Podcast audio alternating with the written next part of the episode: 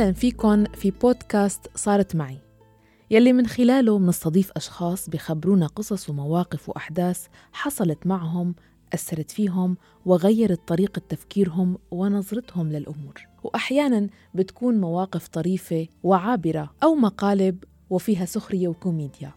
وصلنا هذا الأسبوع للحلقة 68 واللي تزامنت مع الأسبوع الثالث من شهر رمضان لعام 2021. خلاله الحلقات خصصناها لقصص ومواقف حصلت فقط في رمضان ومرتبطة مباشرة بطقوسه وأجواءه. من المواقف اللي بتعطيك فكرة عن قيمة الشهر هي إنك تبعد عنه. في أول مرة سافرت فيها برمضان خارج البلاد العربية كانت لألمانيا بسنة 2012.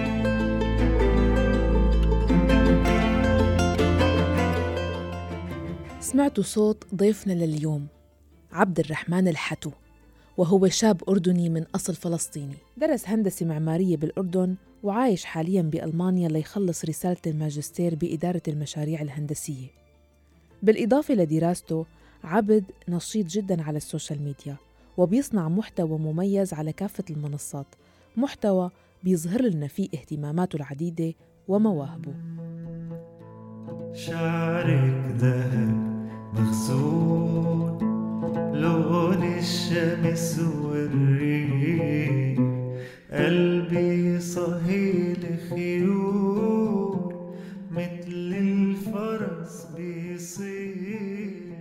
من الصغر من أيام المدرسة موضوع الصوت كتير مرتبط فيه، كنت أغني دائما في المناسبات في المدرسة ولاحقا في فرقة الجامعة. أيضا كنت أقدم الإذاعة المدرسية في المدرسة أيضاً بفقرات كتير مختلفة ومتنوعة، بالإضافة لعنصر جداً جداً مهم كان موجود في أيام الطفولة هو عنصر العمل التطوعي وبالذات الكشافة، يعني احترام شديد جداً للعمل الكشفي ومن يعمل فيه، لأنه فعلاً بيبني شخصيات بتثمر بغض النظر عن نوع التخصص والاهتمامات للشخص. ومن اهتماماتي أيضاً الموسيقى، بما أني كنت أغني لاحقاً أيام الجامعة حاولت أني أتعلم آلة العود وبعزفها يعني بشكل سماعي، مش محترف لكن كتير بتساعدني. إذا بدي أحكي عن نشاطي على السوشيال ميديا صراحة ممكن نحكي فيه بحلقات طويلة، لكن إذا فيني أختصر منه، بلش بالمهارات والاهتمامات اللي أنا بحبها حاولت أني أنشرها على وسائل التواصل الاجتماعي. يعني بدايتي كانت في يوتيوب عن طريق نشر بعض الأغاني، وأيضاً حلقات بسيطة بعلم فيها كيف إنك تغني موال مثلاً.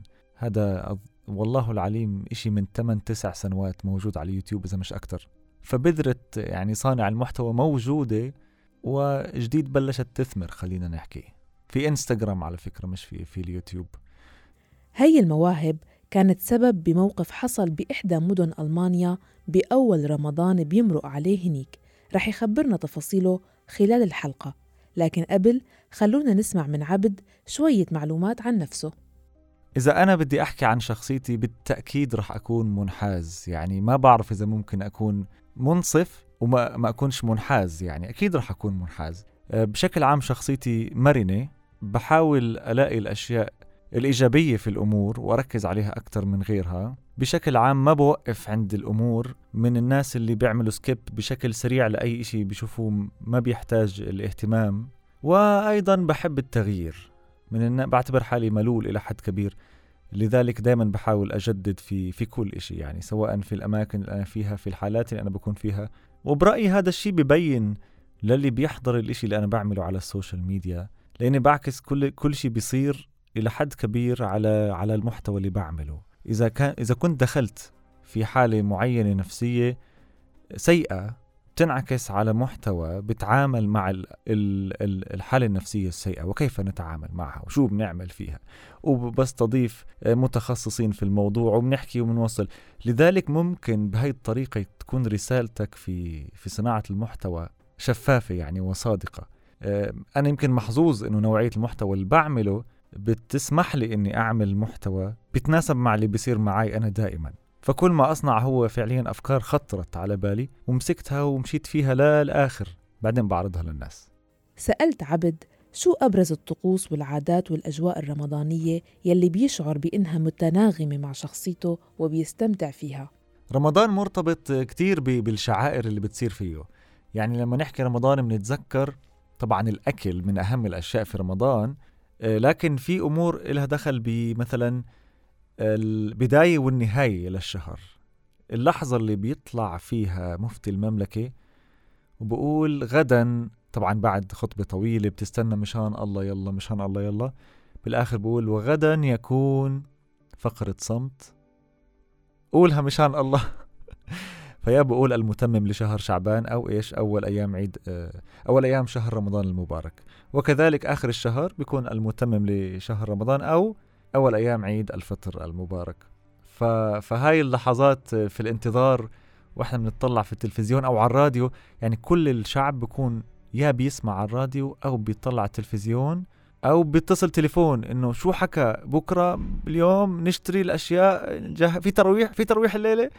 شايفين هاي الأجواء البداية والنهاية لا تنسى، وما زلنا يعني هذا إشي من الطفولة، لكن هو ما زال موجود يعني من الطفولة وحتى الآن وسيستمر. ما زلنا نفتح التلفزيون وبنستنى هاي الخطبة. لا أدري إذا في يوم من الأيام رح نعتمد على التحري الفلكي وخلص. يعني أنا والله بحب إنه يكون في هلال موحد لكل الدول العربية، بس بنفس الوقت بحب فكرة التحري، يعني هيك قريبة من القلب. لا أدري إن كانت عملية أو لا. على كل أحوال رمضان مرتبط بالقطايف وبالسمبوسك، ومرتبط بالعادات السيئة للأسف بالأكل، لكن ممكن يستغل جدا لصحة جيدة وعادات جديدة.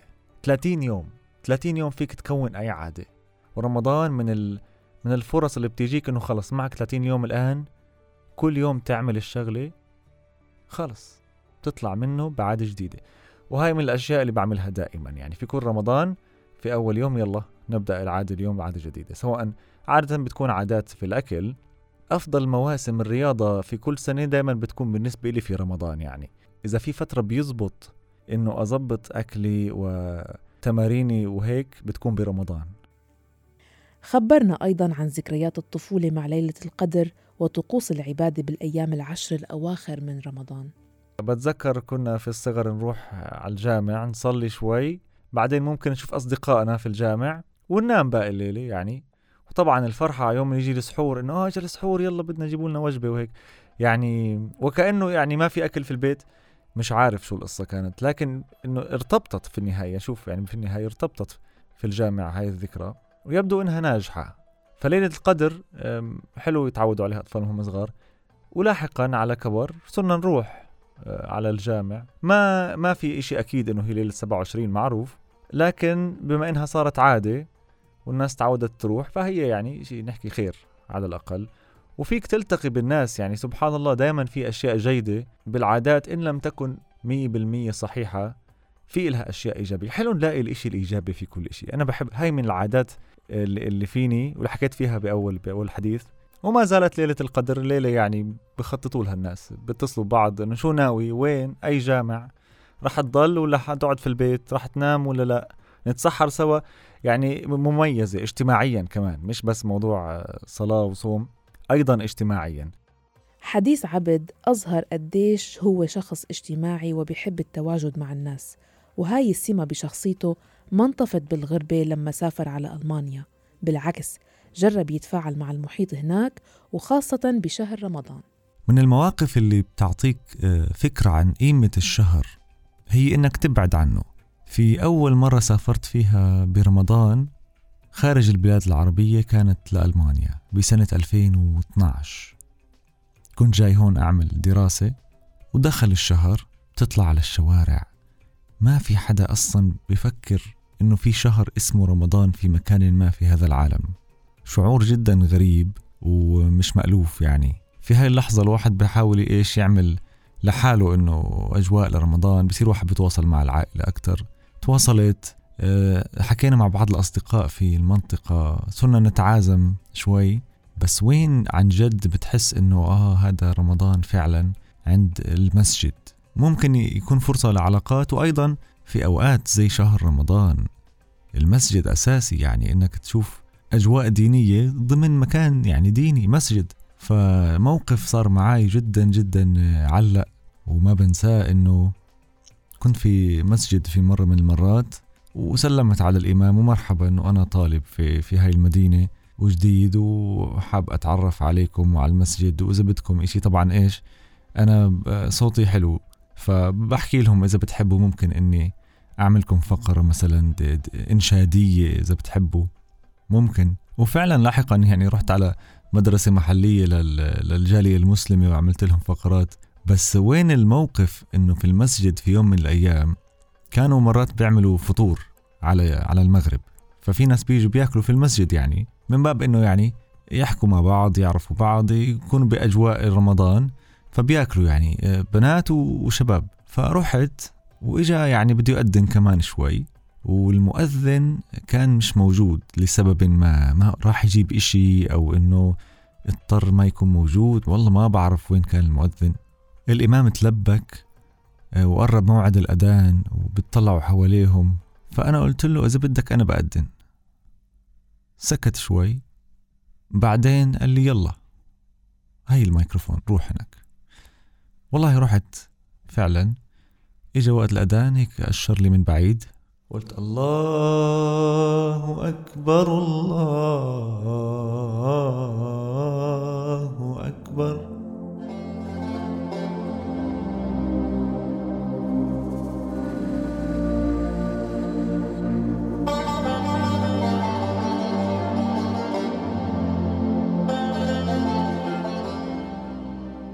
العجيب إنه في هاي اللحظة المؤذن إجا ومن بعيد لمحني وحسيت في عيونه شيئا من ما هذا يعني ماذا يحدث. بس يعني كملت الأذان وكانت يعني هيك نقطة لا تنسى إنه أنا أذنت في ألمانيا في مسجد. هاي من الأشياء اللي ما بتتكرر يعني بهالعفوية. هاي هذا موقف رمضاني لمغترب في ألمانيا في مدينة اسمها مونستر بمقاطعة نوردراين-وستفاليا. لأنه تجربة عبد غنية وما فينا نحكيها بحلقة واحدة، طلبت منه يخبرنا شي تعلمه من الحياة ممكن يفيد الآخرين، واللي حكاه كان إضافة مميزة الحقيقة، خاصة أنه بالأساس كان حديثنا محصور فقط عن رمضان وموقف عاشه برمضان. إذا بدي أوجه رسالة بتخيل مهم تكون للناس اللي بأول عشريناتهم يعني لسه جديد يعني بدهم يخلصوا جامعة داخلين على حياة العمل، أو الناس اللي جديد داخلين جامعة، يعني مهم يعرفوا أنه الحياة مش خط مستقيم، خط كتير بلف. بس في النهاية الحياة هي الخط، أوكي النهاية مش نهاية الخط، يعني مش الهدف اللي أنت بتحاول توصله في نهاية الخط، لا هو الخط نفسه هو الحياة. فشو ما يلف هاي لفتك الخاصة، بصمتك في هاي الحياة وتعرجاته تعرجاتك أنت. لذلك ما نحس إنه في عنا أشياء لازم نعملها في الحياة، وإذا ما عملناها الآن إحنا متأخرين كتير. وهذا الشيء بنطبق عليه من بداية التوجيهي والمرحلة الثانوية وحتى لاحقا في الشغل والشركات واختيار العمل، ولاحقا في أيضا اختيار شريك الحياة. كل هاي الأمور كل شخص منا بيلاقي فيها طريق مختلف عن الناس التانين، وما بيصير يقارن نفسه بأي أحد آخر. يعني في مقولة جدا بحبها وتكرر لكن مستاهلة تكرر، الشخص الوحيد اللي لازم تقارن نفسك فيه هو أنت مبارح. إذا أنت أفضل من نفسك مبارح فأنت ممتاز وفي الطريق الصحيح. لا أكيد بدنا نخطط لحياتنا لكن نخطط بمرونة، ونتذكر دايما إنه الانبساط في الحياة ما بيكون في نهاية الطريق، مش في نهاية تخرجي ولا في نهاية المشروع اللي بشتغل عليه ولا في نهاية العلاقة اللي مفكر أساويها، بل الحياة هي أثناء طريق وصولك لهناك. تذكر لحظة نهاية المرحلة الثانوية في هديك الليلة كيف كان شعورك؟ يعني أنت خلصت الآن، خلصت يعني أوكي انبسطت ليوم، بعدين بصير تحكي طب بعدين يلا بدنا نروح للي بعده. فهل هاي اللحظة اللي خلصت سعادتها يمكن في يوم أو اتنين مستاهلة إنه أنت قلقت فيها كل هذا الوقت؟ هل هي الحياة؟ هل هي الهدف؟ ولا هي هاي الفترة اللي مشيت فيها السنة كاملة وأنت تروح وتيجي ومعاهد وتعمل دراما والناس يحسبوا حسابك طالب توجيه. هي الحياة مش هديك اللحظة، وقيس عليها باقي مراحل الحياة. فالحياة ببساطة هي الطريق اللي كل حدا الآن بيسمعنا هو في واحد من هالطرق. يعني استمتعوا في هالطريق يا جماعة، استمتعوا. وإذا أنت مش مبسوط اليوم من إشي معين وقادر تغيره، غيره اليوم، ما تستنى إشي يصير لبكرة ويغير لك إياه، لأنك في الطريق، وحتى الطريق يكون طريقك أنت وبقوانينك أنت، لازم أنت اللي دايما تقرر وين بده يروح هذا الطريق. فإذا أنت اليوم أحسن من أنت مبارح، بتهتم بصحتك وبتطلع لقدام، بس إجريك على الأرض شو ما كنت بتساوي قول الحمد لله، وأنت قادر تحكي إنه أنا مبسوط، لأنك كتير محظوظ. مش عارف شو اللي دخلنا هاي المداخيل كلياتها، بس حاب بتمنى للجميع السعادة والهناء. الهناء كتير بحب أتمنى للناس. رمضان مبارك، مبارك عليكم الشهر، ورمضان كريم وسعيد، وإن شاء الله تطلعوا منه مغفورة ذنوبكم وأقرب لربكم، ومحبتكم عند الناس أكتر، ومن جوا هيك مبسوطين ومفرحين يا رب. وشكرا على هذا اللقاء، بتمنى إنه ما نكون ضيعنا من وقت أي حدا فيكم، وإذا طلعتوا بأي إشي صغير بفيد في هالحياة أنا بكون جدا سعيد. شكرا شكرا جزيلا، وفي أمان الله.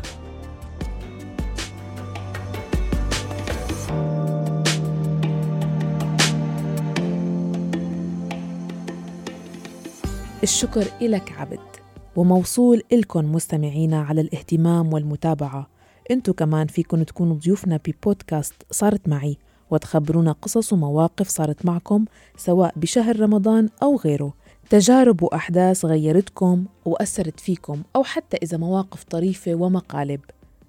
راسلوني عبر الواتساب 00971 568 531 592، واسمعونا دائماً من خلال موقعنا الآن.fm وجميع منصات البودكاست مثل آي تيونز، جوجل بودكاست، سبوتيفاي، ساوند كلاود، وتطبيقي ديزر وأنغامي.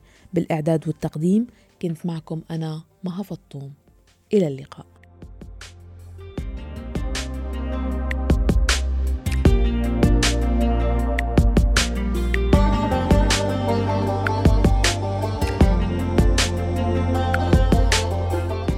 بودكاست صارت معي مع مها فطوم على راديو الآن.